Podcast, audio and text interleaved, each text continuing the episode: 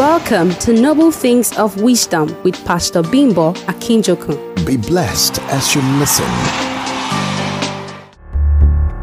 Good morning, my dear friends.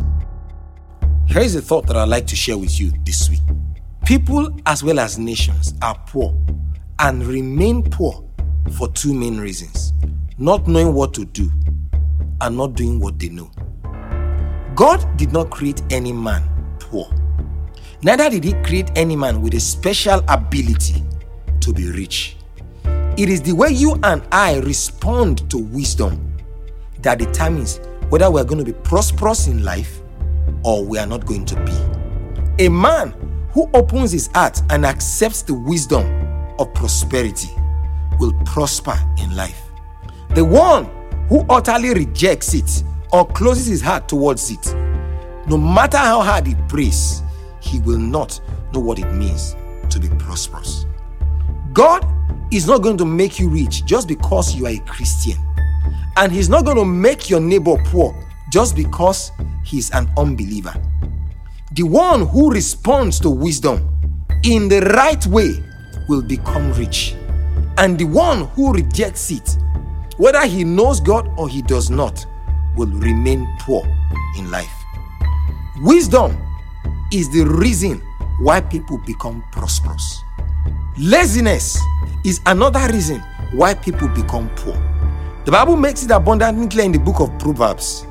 He says, Go to the ants, O you sluggard, and learn his ways. He goes for that. He says, A little sleep, a little slumber, a little folding of the hands in sleep.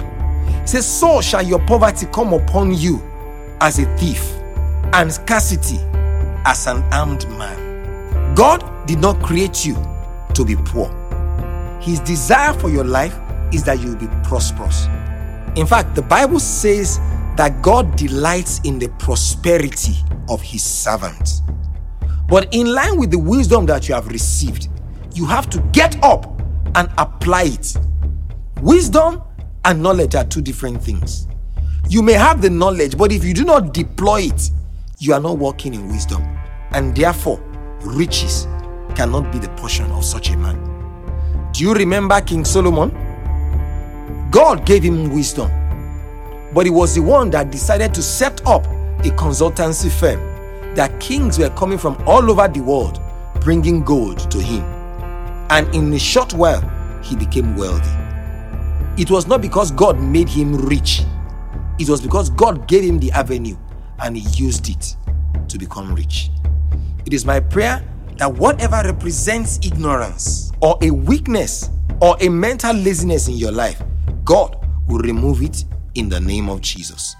Go into this week with wisdom and the determination to be diligent, and you will prosper in all that you do. In the name of Jesus. God bless you. You have just listened to Noble Things of Wisdom with Pastor Bimbo Akinjokun. This conversation continues on Facebook and Twitter.